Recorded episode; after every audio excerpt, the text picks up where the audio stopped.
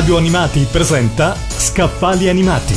Le più interessanti novità editoriali sul mondo della TV, dell'animazione e dello spettacolo con Gianluca Bonetta.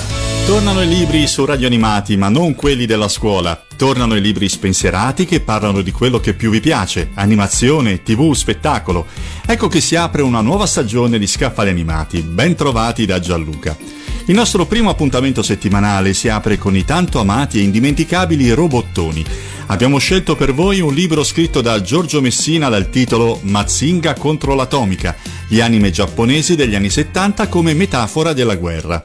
Quante e quali connessioni esistono tra il mondo dell'animazione giapponese e la guerra?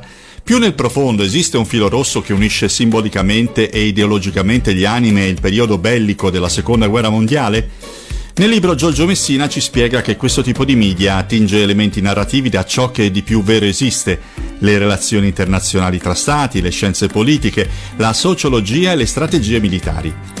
In poco più di 200 pagine il saggista delinea nei dettagli il panorama dell'immediato secondo dopoguerra, in quei catastrofici momenti che seguirono lo sgancio delle due bombe atomiche su Hiroshima e Nagasaki, fino ad arrivare a definire anno per anno per tutto il decennio 70 appunto una cronistoria di cosa stava succedendo nella produzione degli anime e delle televisioni di tutto il mondo. Le serie animate come Mazinga, Gundam o Goldrake sono lette in questo libro come metafora delle conseguenze subite dal Giappone dopo la sconfitta della seconda guerra mondiale e della successiva guerra fredda, anche se, conclude Messina, la morale presente negli anime degli anni 70 è sempre di stampo pacifista e antimilitarista. Mazinga contro l'atomica, gli anime giapponesi degli anni 70 come metafora della guerra, è pubblicato da 100 autori.